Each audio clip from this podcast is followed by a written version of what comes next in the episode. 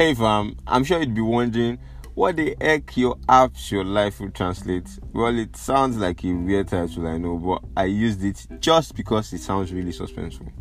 Good evening, and hope you had a wonderful Monday. And thank you very much for joining me on another episode of Reality Monday podcast with Damilare Mapa. So, when I say your apps, yes, I mean the application on your phones.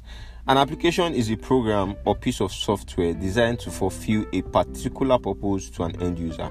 For millennials in the 21st century and even centuries to come, it is safe to say that the applications on our phone has so much impact in our lives, but most of us using smartphones never think of it this way. In a survey done by PulseNG in 2019 to determine how many hours young Nigerians spend on their phones slash internet a day, the conclusion was that about 70% of people who participated in the survey agreed to spending over 10 hours a day on the internet. Wow.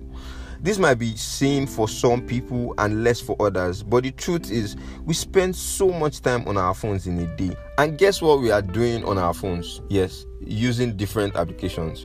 The good news is there are so many positive things we could use our phones for, but we aren't usually conscious of the fact that the applications on our phones has so much impact in our lives, whether it's obvious or not.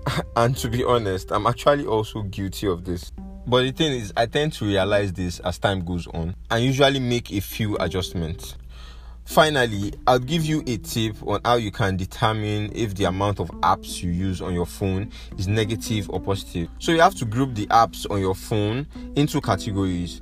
I'll give five categories iPhone usually uses to calculate the amount of time you use on different apps on the phone. It's called screen time, and you can check it out if you are using an iPhone. The categories are number one, social networking, number two, games, number three, entertainment, number four, reading, and the last one, productivity and creativity. So, after grouping the apps you have on your phone or the one you use the most, if it falls under the first three categories, then you really need to be realistic with yourself and start deleting apps from your phone. And if it's more of the last three apps, then you need to try as much as possible to be consistent because it's obviously not easy. So that's it on today's episode of Reality Monday, guys. Thanks a lot for listening, and I'll see you in the next one. Peace.